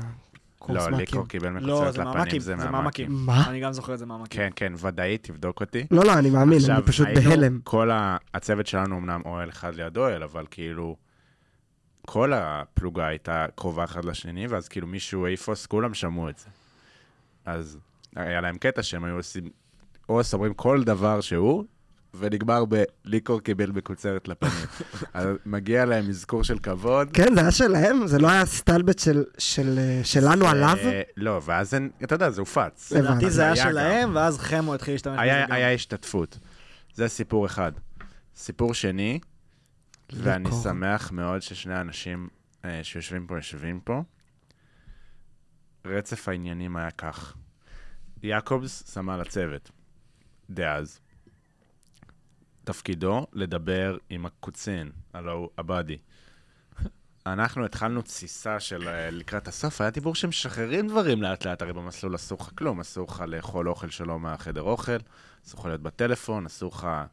לא יודע, היה אסור עד איזשהו שלב להשמיע מוזיקה, זה שוחרר יותר מוקדם, והיה דיבור על לשחרר, המושג לשחרר, שישחרר לנו טלפונים. אז התחילה תסיסה, כזה בוא תשחרר לנו טלפונים. סיגריות, משהו. כן, דברים כאלה. היה מסע ומתן, שחרר טלפונים. סבבה? זה קרה שם. במקביל, כמו שגולי פה הזכיר, גילוי נאות, נבוא ואני חברים מלפני הצבא, חלקנו ביחד שנת שירות עליזה, ומשהו שם החזיר אותנו לרוח השנת שירות, ואמרנו, יאללה, למה שלא נעשה כאילו איזו פעולה לצוות? אני חושב שאני זוכר מה החזיר אותך מהשנת שירות, וזה המונח לאורכה ולרוחבה. לאורכה ולרוחבה. אני זכרתי אקט מיני כלשהו. נראה לי שלשם אנחנו חותכים. אז בעצם מה שקרה זה שארגנו איזושהי פעולה. יש פה מישהו שמסתכל עליי בעיניים בוחנות, אבל הוא אמור לזכור טוב מאוד. אין לי מושג על מה אתה מדבר. לך אין מושג, אני לא נרדם בלילה כבר 6 שנים. עכשיו אני נזכר. אני נראה לי שלא צריך הקדמה שלכם. זהו, עכשיו אמרת אני נזכר. לא, אבל תזכיר, אני זוכר רק את מה שאני עשיתי. עשינו פעולה, והיה כזה בטח קבוצה א', קבוצה ב', לא זוכר לפי מה חילקנו. תחרות בכל מיני משימות. עכשיו המשימה האחרונה נקראת How Low Can You Go? ואנחנו סיפקנו דברים שמצאנו במטבח, ואמרנו, יאללה, תנו בראש, מה הדבר הכי נועז שאתם יכולים לעשות בסיטואציה הנוכחית? עכשיו, זה שזאת הייתה טעות, זה obviously. אבל מה שקרה אחר כך היה לא צפוי. אני לא יודע איך נבחר האקט, ואני גם לא יודע איך נבחרתי לבצע אותו, אבל הדבר הלא שאליו הלכנו, הוא שאני שוכב על הרצפה או על השולחן או whatever, מרוח בגבינה לבנה. לא, אני זוכר פשוט גמבה במנפפון עליך. נכון, אולי הם היו טבולים בגבינה לבנה ומונחים עליי. אל תגזים. במקומות, המלפפון במקומו מונח, מה שנקרא. לא, מה פתאום? קרוב. זה היה פופיק ופטמות. המלפפון היה במקומו מונח. כל מי שרגיש לתיאורים גרפיים, זה הזמן לעבור לפודקאסט של N12 או משהו. אחד ביום. וקפלן, מה אתה היית צריך לעשות שם ולמה? אני חייב להגיד שאני לא זוכר את כל הפרטים, אני רק זוכר שזה היה כזה משימות של שתי קבוצות, והקבוצה השנייה עשתה גם איזה משהו די נועז, ואז היה כזה תורנו לראות אם אנחנו מנצחים אותם וגוברים מעל זה. אני לא בטוח במה שאני אומר, אבל מצד שני גם מה שנאמר למיקרופון הוא נכון, אני חושב שזה הרעיון של לותר. שזה די קלאסי של לותר יעשה משהו כזה. אני גם זוכר של לותר. ומעכשיו זה מה שקרה. כן. והרעיון היה פשוט שהרמוני ישכב על הרצפה, פשוט כי זה היה גם נורא, למה נבחרת? כי זה פשוט לאורך המסלול היה נורא נוח, שאם צריך שמשהו מעצבן או מגעיל או כל דבר כזה אחר יקרה, אז כאילו אין בעיה, הרמוני יעשה את זה, כמובן בלי שהרמוני יודע. ואני פשוט זוכר שנשכבת על הרצפה, שמו לך מלפפונים כזה חתוכים יפה על הפטמות, על הפופיק, ואתה טוען גם על איבר אחר, על המלפפון, מה שנקרא. אבל עם מכנסיים, כן? עם מכנסיים, עם מכנסיים. אבל בלי חולצה. אבל בלי חולצה, אני פשוט זוכר שאני נבחרתי להיות זה שאמור לאכול את זה עם השיניים או משהו כזה. אכלת את זה מגופי. מאז, אגב, זה אקט מיני שאני לא מוכן לבצע עם נשים. זה מעורר בי... יפות ככל שיהיו. יפות ככל שיהיו, ובעלות שפתיים חושניות ככל שיהיו, שלא יאכלו שום דבר מגופי. זה מזכיר לי את קפלן. לכבוד לי להיות זיכרון ואדם יחיד לך לדבר כזה. סתם, אני צוחק. יפה. כן, קרה. כן, האמת שאני לא רואה בזה כאיזה... לא. אתה תהיה מוכן לעשות שוב, אתה אומר. בתמורת סכום כסף יפה, אין לי שום... מה שמביא אותנו להפתעה של הפרק. חשוב להגיד שההסקט לא מעודד הדחה לזנות. לא. תמורת שום תשלום. הכל היה מרצון. הכל היה בהסכמה מלאה. נכון. נמשיך. כן, סיפורים נוספים שלכם על קורס מאקינג. גמל, גמל, גמל דובר, נכון? דובר. דובר. אבל בכללי, אווירת החדר אוכל שם היה אווירה כאילו של גם סטלבטים הדדיים. יואו, נזכרתי בסיפור. אתם זוכרים את ה... היה לנו איזה משהו עם תרגילים רטובים, והיה תחרות של הלאויסטים, מי זוכל הכי מהר וזוכל לראות. ודינתי התחרה מהצוות שלנו, נכון? זה היה דינתי או שלום? נכון. דינתי או צ'ופיר? אני זוכר את דינתי. אוקיי. ושמי שכאילו מגיע ראשון הוא זה שזוכה לראות. כן. אתם זוכרים מי ניצח? ודינתי הגיע ראשון? אני חושב שהיה שם איזה עניין של רמאות כלשהי, של טענה לרמאות. הוא הלך על 6 כזה, הוא לא זוכר. אני זוכר שהיה יום ספורט, אפרופו תחרויות. תשמור את זה לאחרי הסיפור. זה יגיד, לא, לא. אני לא זוכר מעבר לזה, אני פשוט זוכר שזה קרה, אני זוכר שדינתי ניצח. נכון, ואז מה קרה? אתה זוכר? היה עוד טוויסט הסיפור. שהם טענו שהוא רימה והיה עוד איזה... הוא בסוף קיבל לידיו את הלאו החי. התחרות הייתה לראות לאו חי על מטרה רחוקה.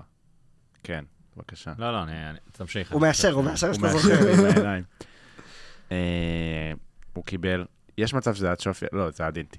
קיבל, הניח על הכתף, נכנס בין כבלות, עשה את כל ה... היה הרבה התרגשות במצב שלו. המון, המון, המון התרגשות. כל ביסלח עמד בחטא, חיכה ללאו הזה. נזכרתי. נכון. והוא בא, מניח על הכתף, מכוון, עושה את כל איך זה נקרא? מי שולף את הראשי תיבות? פחתת או משהו כזה? קפקף, משהו קפקף, היה שם קפקף. קפקף זה מאג. זה גם היה הרגע הגדול של דינתי, כאילו דינתי הזבק אחרי שהיה לו איזה כמה תקריות, נכון? חזר מהמתים, הוא מניח לא משנה, עשה את כל האותיות שהיה צריך, להוציא מהמנסה, להוריד את הכיסוי. הכל למד, כי זה להוציא, להוריד. אז הוא עשה את הללללללל, נכנס, לוחץ על ההדק, נפל. ובמילים אחרות. יפה. בדיוק. זה מה שקרה, ים ספורט. מה שנקרא בוטל יום ספורט. לא, אני לא זוכר הרבה, אני זוכר שפשוט הפסדנו בהכל. הפסדנו בהכל, כהרגלנו בקודש. אני רק זוכר, אני השתתפתי בכדורסל, וכל ה... יש לי עדיין, עד היום אני רואה פלשבקים של בצל תופר עליי שלשות במסות. בצל לא החטיא שם, הוא קלה כמו מטורף. בצל לא החטיא לרגע. זה היה יום ספורט שיעקובס שם ניצח בסומו הזה? לא, זה יום ספורט שהיה ביחידה. אפרופו דינתי. כן. עכשיו או בסוף? בסוף, תבזה אותו בסוף. טוב. הנה, קיבלת מבוזה. עוד דברים על קורס מקים? הלאה. הלאה. עוד סיטואציה שקרתה בין זה לבין הסוף מסלול, זה נקרא תקופת הקמה. הקמה, למי שלא יודע. בסוף יש לך תפקיד מסוים למלא בעולם, יש לך פונקציה מסוימת, לא כולם פשוט הולכים, יורים, למרות שבפועל כן. ואנחנו עברנו הקמה, מטעמי ביטחון מידע, אני לא אחשוף פה מי ומה, אני רק אגיד שנקראת על שם אחד הערים בצפון, כמו כל שאר ההכשרות. אני יודע בגילוי לב שזה 50% בגלל ענייני ביטחון מידע ו-50% כי אני לא כזה סגור על זה. נראה לי שאני זוכר, אבל... אתה זוכר. אני לא זוכר. אבל בפועל... מה, אתה שם? כן. אחרי הקלטה נגיד. ומה שעשינו בפועל היה לעבוד על אורגניות, אחד עם השני, בשקט מופתי. זאת הייתה המשימה העיקרית. קחו אותי לתקופה הזאת. עולה לי רק דבר אחד, ואני רוצה שלבנון יספר אותו. אני גם רוצה שלבנון יספר אותו. היינו, באחד השבועות האלה, נסענו לרמת הגולן. אוקיי. ותרגלנו שם במוצב שנקרא 2070. למה? כי הוא בגובה 2,070 מטר. make sense. תן לו לספר. לא. תמשיך, אני אצטרף. וכמו שמען אמר, המטרה הייתה להיות בשקט. ואז, איך מדברים בשקט? לא חשים. ככה. סליחה לכל המאזינים, ובעיקר למאזינות. אבל היינו שם באיזה תרגיל, ופתאום אמור להיות שקט, יש דממה. פתאום שומעים את הקול הבא. את הקול הבא. בודי. תן לנו עוד אחד כזה. בודי, בודי. עכשיו, זה לא היה ככה. זה היה יותר כמו... בודי, בודי. כאילו, מצב טוב שאנשים שעשו זולה בכנרת שמעו אותו. אבל היה המשך למשפט. הסורים. בודי, מחבל. בודי, יש פה מחבל. וזה, למי שלא הבין, זה לבנון. שניסה להזהיר את בוטי שיש פה מחבל בשקט, גם כן הוא לחש. אני לא זכרתי את זה, אבל אני זוכר שהחמו למשך בערך עד היום. מזכיר לך את האירוע. לוחש לי בעוצמה. בצדק. שאל אותי מה אני זוכר ממך מהשירות הצבאי? זה את זה? זה את זה. לא, עוד כמה דברים. זה והמקפורק. המקפורק. את הכחול, את הטעימות. לא זוכר. אני מהקמה בעיקר זוכר את נדב ספיר. אוקיי. שהיה חסר לה משהו מאוד דקותי לנדב ספיר. כבר שמה? כן. בגלל בוטי, נכון. בגלל בוטי. נכון, בוטי דרך עליו באיזה תרגיל ושבר לו שן. שבר לו שן, הוא בלעת השן במלואה נראה לי. כן, בעיקר זוכר אותו שם, היה לנו שם גם שם היה לנו פיינטבול או משהו כזה, לא? שאני מתאר. סביר להניח. כן. אני זוכר שהיה לי צלקות מהפיינטבול שם, איזה כמה חודשים טובים. טוב, אנחנו ממש מעריכים, ובא לי שנגיע לעוד דברים, ואני רואה שקפלן פה לא מחק מספיק סעיף. לא, הוא לא מחק כי זה עושה רעש.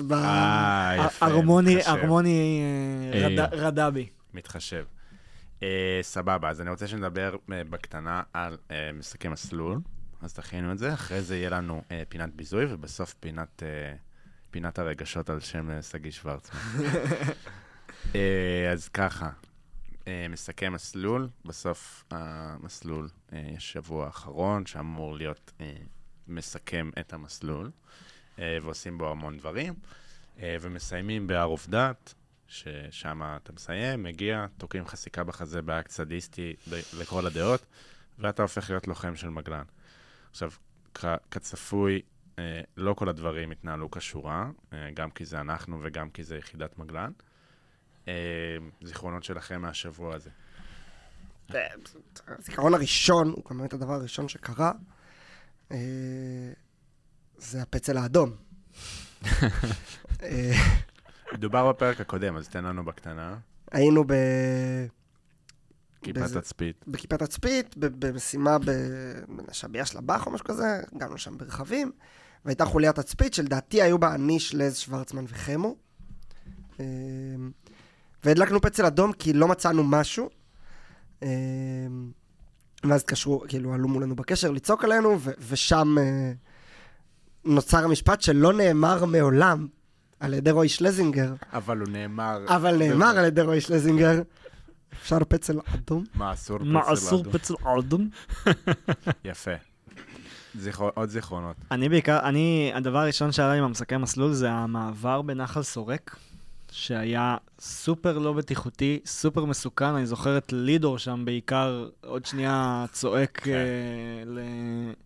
לשמיים לפני שהוא נופל. פחד אלוהים. היה מפחיד. אני גם זוכר שעשינו את זה, כי בוטי קיבל מידע שעוז מכין לנו איזשהו מערב בהמשך, ושנעבור לצד שני כדי לתפוס אותו הפוך או משהו כזה. זה היה פשוט נראה לי כדי לחסוך הליכה. זה יותר פשוט ממה שאתה חושב. לא רלוונטי. בסדר. עוד סיפורים? אני זוכר בעיקר את הגשם שהלכנו להר האחרון, שאני לא זוכר את השם שלו. ותקנו אותי אם אני טועה, היה שם משהו עם צידנית, עם אוכל. אירוע חופית. כן. וגבינות שנפלו בהליכה האחרונה. אז רגע, שלא נערבב את הדברים, היום האחרון היה מאוד משמעותי. כן, הוא התחיל עם המסור. אם אני לא טועה, עשינו שבת לשביעת בחלפיש. כן. כן. כן, כן, כן. והיה כאילו דיבור שעוז בחול, ואז הוא חזר לארץ במוצ"ש, ואיתו גם הגשם, והיה גשם חושילי. מדויק. במדבר. התגלגלנו. אפשר אנקדוטה קטנה על השבת הזאת? כן. השבת הזאת עוברה במקום הידוע בכינויו לטק המחשבות. היה שם איזה מנהרה תת-קרקעית בשביעה של בחלפיש, שהיה שם חושך. זה היה אמור לדמות מנהרות תת-קרקעיות. חושך מוחלט, והיינו הולכים לשם בשבת לישון ולחשוב. ולחשוב מחשבות. אולי ככה צריך לקרוא לפינה על שם סגי שוורצמן. פינת לטק המחשבות. יפה. אוקיי, אז התגלגלנו, היו דברים לא כזה רלוונטי. יום אחרון, אנחנו מתחת לצובה, יש תרגיל מסכם, במלון בצובה, במלון נטוש, שהוא ענק. עושים שם את התרגיל, כאמור גשם מטורף, קושי לא נורמלי, ואז לקחו אותנו במה שנקרא מסוקובוס. אני חושב שזה גשם שמנע את המסוקים, לא משהו. סיימנו באחד על אחד. אני מתאר לעצמי שלא. סיימנו בטיפוס אחד על אחד את הר איתן. נכון. לפסגת הר איתן. ומשם היו המסוקובוסים ל... נכון, היה קשה, החושילין. לקחו אותנו להר עובדת במסוקובוס. הגענו, לא להר עובדת עצמו, אלא 4 קילומטר משם. אירוע חופית, בבקשה. אז כשהגענו לפסגת הר איתן, נתנו לנו איזה ויו חופית, מי שלא יודע זו צידנית, כבדה, ולכן קוראים לה חופית. עם קצת גבינות, קצת זה, שיהיה לנו לנשנש. ואנחנו, בטיפשותנו, לא העלינו אותה חזרה על האמר שהביא אותה. כן. אז היא באה איתנו. היא באה איתנו באוטובוס, וכשירדנו מהאוטובוס, לא היה איפה לשים אותה. האוטובוס לא חוזר איתנו. האוטובוס לא חוזר איתנו. כן. אז לוקחים את החופית. אז מה היו? 2-3 אלונקות וחופית. כן, אז היה 2-3 אלונקות. בסוף אפריל, במדבר, באמת, זה ירד גשם בתקופה הזאת של השנה במדבר, פעם אחת ב100 שנה האחרונות, וזה היה? אני חושב ששם הצוות חתך שמאלה והתחממות גלובלית נהייתה משהו שהדיג אותנו. התחלנו לדמות רדים. עכשיו, אתם תארים פה את המסע אלונקות הזה עם החופית, הכבדים ביותר של הצוות על אלונקות, וגם מעיפים רימונים ימינה-שמאלה, כבר אווירת כאילו, יאללה, סיימנו. ואז הגשם תרפד עוד אירוע.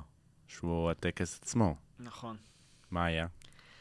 אני זוכר פשוט שהוא חסם את אחד הכבישים שם, ואז בעצם האוטובוסים של היחידה נתקעו ולא יכלו להמשיך, ולא יכלו להגיע להר עובדת. זה כאילו רגע התהילה שלך, אתה אומר, מה? וכאילו בוא, אני יוצא מול כל העולם עכשיו, שכולם יראו אותי מסיים המסלול. כן, אני זוכר שבהתחלה כזה היינו מתחת להר, חיכינו, גם הביאו לנו מכתבים מההורים או משהו כזה לדעתי. נכון. ואז היה ממש בשלבים, בשלב מסוים כזה משם אמרו לנו, טוב, בואו נרד למטה יותר, נחכה שם כזה בחוץ, היה שם כזה שולחנות פיקניק, חיכינו שם. נראה לי שבשיא הגענו לזה שפותחים לנו איזה חדר אלוף בתוך תחנת דלק, אנחנו זרוקים שם במזרונים, כולנו מיוזעים מכל השבוע, ולדעתי אחרי זה, רק אחרי זה 3-4 שעות התחיל הטקס. נכון. אבל היה טקס מכובד. בסוף היה מכובד. היה מכובד לכל הדעות, היה... מכובד. היו סיגרים, היו שמפניות. שמפן. סיגר ושמפן. כן. ותקעו לנו את הסיכות בחזה, כמיטב המסורת. לא ברור למה, אבל בסדר. וכאן תם המסלול, בעצם מה שנקרא, יכולים להוריד מנסאים. סוף מסלול, אז גם אתם יכולים להוריד את המנסא המטאפורי של הסיפורים. אנחנו עוברים לקלוז'ר של הפרק. אלא אם יש למישהו פה משהו שהוא רוצה לעלות והוא לא העלה, זה יש לכם דקת פרי סטייל. מישהו משהו? אבל לא, אתה דיברת יותר מדי, אתה אל תדבר. זיכרון. נראה לי אפשר להתקדם. אז אנחנו נתחיל בפינת הביזוי. אני אשמש דוגמה ואני אתחיל. רוצה לבזות מישהו שיושב פה ממש, ש-had one job. מישהו פה היה אמור לקחת ממני עול של פרק אחד, פרק ספשייל. אני רוצה לוותר על כס המנחה, כן? אני רוצה לפרגן, אבל צריך לקחת. עכשיו, מישהו פה היה אמור לארגן פרק ספשייל, והוא לא עשה זאת. עדיין. עדיין.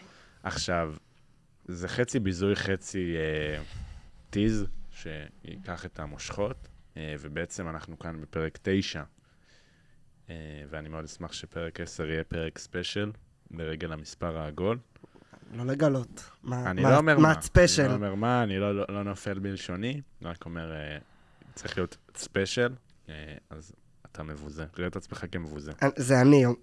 לא אמרת מי המבוזה. לא נראה לי שמישהו חשב שלבנו לעכשיו. לא, אני חשבתי שאתה מדבר על קפלן, עד הרגע, כי הסתכלת על רגע. אני בטוח, כי גם קפלן פתח, סגר עיניים. זה כי אני אשכנזי שקשה לו להישיר מבט. אתה ישיר, עם השם מולך. נכון. להשם. אז אתה מבוזה. זה כמו משחק כזה בילדות, שאם ביזית אותי עכשיו תורי לבזות מישהו אחר, עכשיו זה עובר אליי. כן. בילדות בצופים בתל אביב. כן, ככה היינו מתנהלים. כל אחד מבזה מישהו אחר ו... לא, אתה יכול לבזות מי שבא לך. אז זה יופי. אתה רוצה זמן לחשוב או שיש לך? אין חוקים, לבנון. אז אני... וואו, יש לי מלא. אבל אני אבזה את לידור וברנס. ביזוי כפול. ביזוי כפול. איזה אשכנזים חברים שלכם? וואו, תקשיבו. החתונה של לידור הייתה לפני 3 שבועות, החתונה של ברנס לפני איזה שנה. בוא'נה, איזה חברים אשכנזים, באמא שלי. ברנס עם אופק מזרחי שעושה... דפק פרסה באי שמאל. דפק יוטרן באי שמאל. חבורת של אשכנזים, באלוהים, באמת, איזה... איזה קבעים. וואו. כל החברים שלכם. וואלה, אשקלון ואלת, אכזבת ה... חבורה של צפונים. ממש. מבחינתי עכשיו המצפן התהפך. פריבילגים, כאילו. פריבילגים, מטורבטים, רגועים, לא מתלהמים. לא אוהבים לשמוח. לא אוהבים לשמוח. לא, ביקשו מאיתנו לרקוד קצת פחות חזק בחתונות. הרבה פעמים מדברים פה בפודקאסט בציניות, הם באמת היו קבעים. לא ציניות, זה לא כזה הפוך על הפוך, הם שברו את המקום. הם לא שברו את המקום. לא, הם ניקו את המקום. הם קמו מהכיסא שלהם, זה רק בשביל להחזיר אותו חזרה למקום וללכת הביתה. בחתונה של ברנס היינו עם הכופתרת פתוחה, ובא אליי איזה חבר שלו ואומר, אחי, אכפת לך לסגור את זה, קצת לא נעים, לא מתאים. זה לא מכובד. יפה, ביזוי טוב. אם אפשר לא לשפוך אלכוהול על הרצפה. אפשר לא ליצור. אם אפשר לא לנופף בחפצים רנדומליים, זה מאוד נחמד. לרקוד מעל כוסות. כן. אני או שיש לך? אתה הדוקטור, אתה. יאללה. אז אני רוצה לבזות את אשל, אשל איטיג. חברים משכבר הימים. אז לפני בערך 8 חודשים, חצי שנה, משהו כזה.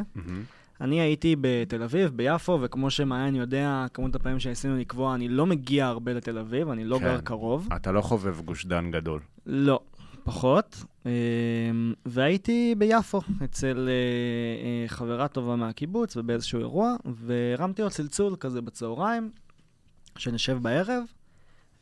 הוא אמר לי, יאללה, סבבה, וזה, קבענו, לקראת הערב, מתקשר אליי, אומר לי, תקשיב, אני בלימודים וכזה, בוא, אני לא אספיק היום, בוא נקבע מחר. קבענו יום למחרת, אמרתי לו, תקשיב, אני באחת בצהריים צריך לנסוע מתל אביב כבר חזרה הביתה, אז הוא אמר לי, מעולה, נקבע ל-11. עכשיו, אני ישן ביפו, נמצא ביפו, גם מרחק כמה רחובות ממנו, פחות או יותר. מגיעה שעה 11:45 בערך, אני מתקשר לבן אדם, והוא לא עונה, אני מחכה, 11:30, הוא לא עונה. ובעצם פואנט את הסיפור שבגללה אני מבזה אותו, שאני עד היום מחכה שהוא יענה לאותה השיחה. איזה אקט מלוכלך. שמה כמו... טוב, לא חשוב. לא מכבד. טוב, ביזוי במקום. אתה רוצה, אתה לא חייב. האמת ש... יש לי תוך כדי, בלייב, אמרתי... ביזוי בלייב? מעלים פה לגריל בלייב. אמרתי, נפתח את הצ'אט עם חמו ומשהו, משהו יקפוץ. אז אני רואה פה שבחמש שנים האחרונות נראה לי שהרבה יכולים להתחבר. חמו גר בתל אביב, מישהו לא יודע. כן. היה מאוד מאוד קשה לפגוש אותו, אז אני אתן לכם כמה ציטוטים פה. תן לנו כמה ציטוטים נבחרים. מישהו לא רצה לפגוש. תראה אותו, מביא סימוכין. אז זה התחיל באיזה יום חמישי רנדומלי שרושם לי, אני אגיד לך את האמת, אני בתקופה רגועה כלכלית. וואו. מה זה? אני חושב, אני נפגש... מי זה, אלמוג? נפגש צוותי אלמוג חיימוביץ'. אוקיי. היה גם פעם אחרי משחק של מכבי, שהוא אמר לי שהוא לא רוצה לפגוש עדי מכבי. זה כבר נשמע לי יותר כמו חמו, אבל... ממש, זה לא תירוץ אמיתי. כן. אולי הייתה לו משמרת גם בפוטלוקר. יש מצב שהיה לו משמרת בפוטלוקר. הוא בצ'ופר. אולי הוא החליף את צ'ופר. ואני חושב שהפעם השלישית הייתה הכי מעליבה, שהוא רשם לי, אם אין לך הכי להיפגש, אתה יכול לעשות מודעה בפייסבוק. יואו! מה? מה? ואני מצטט, זה הכי קל למצוא ככה. שמע, איזה... וואו. אחי, לא מחבד. ביזוי של אדם שהוא אכן בזוי. כן. מי ידע שאפשר לבזות אותו עוד יותר ממשהו? וואו. תשמע, מילים חמורות. וזה אחרי שהוא היה הביזוי הראשון בפודקאסט הזה לתולדותיו. תשמע, אני חייב להגיד שאני רואה אתכם הרבה, הוא הבענה מצבת שאני רואה הכי הרבה. כן? כן. אולי זה אומר עליך משהו. יש מצב. טוב, כמובטח, פינת לתק המחשבות. זה לא פינת שוורצמן קלאסית. אין קלאסית הייתה אחת. היא שלך. אז הזכרנו בשבוע לשאב את הסיפור עם עופר והרימון, שגם בפרק עם חמר הוא מזכיר אותו, ובעצם היה לנו איזשהו מוטיב חוזר שקרה המון במהלך השירות שלנו, שהיה קשור להקפצות, בין אם זה רימוני אלם, ובין אם זה המכשפה של מילר, מי שזוכר, המכונה הזאת שעושה רעש, ובין אם הקפצות קרב מגע וכאלה. ואני יכול להגיד שעם השנים אני בשלב מסוים איבדתי את זה והבנתי את זה יותר לעומק, שיש לי איזה סוג של פוסט-טראומה של רעש, שאני ממש, רעשים יכולים להקפיץ אותי מאוד, בין אם זה משנה או בין אם לא. וסיפור ככה שסתם פשוט בא לספר אותו לחבר בצוות, שקרה לי דווקא לא בארץ, בסרילנקה, הייתי לבד בחדר בסרילנקה, קרוב לחוף, יוצא בדיוק מאיזושהי מקלחת כזאת, והיו כמה חבר'ה ישראלים באותו הוסטל, שהחליטו שהם הולכים לעשות זיקוקים על החוף. זה היה בערך 400-500 מטר ממני. ובעצם מה שקרה זה שאני לא ידעתי את זה, ידעתי את זה רק בדיעבד, ובעצם מה שקרה זה שאני שומע בום של זיקוקים, מסתבר, ואינסטינקטיבי, בלי שבכלל הספקתי לחשוב, הדבר הראשון שקרה זה שבתוך החדר שלי בסרילנקה ירדתי לקריאה. יואו. פשוט ירדתי לקריאה, ואני זוכר שלקח לי משהו כמו 10 דקות, אחרי שמן הסתם קמתי מהקריאה, כן. להבין את הסיטואציה ואת מה שקרה. זהו, אז היה לי חשוב לספר את זה, שנראה לי כולנו יודעים ומבינים שפוסט טראומה צבאית יכולה להיות גם בלי להיות במלחמה. נכון. וגם להגיד שהפודקאסט הזה יש, הזכרת את זה באחד הפרקים, שיש לפודקאסט הזה באמת אופי תרפויטי, מאוד מאוד נהדר, שיכול להביא את זה. גם לי אישית היו המון סגירות סיפורים כאלה מפה, וזהו, זה הרגע הרציני שלי. לגמרי, תשמע, קודם כל במקום, אנחנו אוהבים אותך, מחזקים אותך, ואני מסכים שזה לגמרי תרפיה, ומי שמרגיש שבא לו לבוא ולדבר, רצוי למיקרופון פתוח. אני אגיד שפסיכולוג עולה בממוצע 400 שקל והאולפן בחינם, אז תודה על אולפני הפודקאסט של בית אריאלה. משהו יכול לחפש בפייסבוק מישהו לדבר איתו, וזה הדרך הכי קלה. זה מה שחמה עושה. כן. כל אחד והשיטת טיפול שלה. כן. המיקרופון פתוח, תבואו, תדברו. חשוב להגיד גם שיש עבודה על איזשהו תהליך עיבוד של החוויה הצבאית. נכון, זה קורה מאחורי הקלעים, וכשיהיה מה להודיע, נודיע. וואלה. כן, אחי, עובדים בשבילך. אז נראה לי שבנימה מרגשת זו נחתום את הפרק, אז תודה לשלושתכם שבאתם, לא מובן מאליו. תודה רבה, כיף להיות. תודה לך. תודה לאולפני הפודקאסט של בית אריאלה. תודה למעיין ויינבר על הגשה רדיופונית של האירוע הזה, כבר 9 פרקים ברצף. שגורם לנו להרגיש רע לידו. אני אנצל את ההזדמנות ואני אגיד שאנחנו פתוחים לשת"פים מסחריים, אם יש גופי עתק במשק הישראלי שרוצים להשתמש בפלטפורמה בשביל לקדם את עצמם. יש פה מספר בלתי נתפס של מאזינים. תודה שבאתם. ניפגש בפרק 10, פרק ספיישל, בתקווה. ויאללה, נשתמע, אוהבים אתכם. להתראות. ביי, נשמע.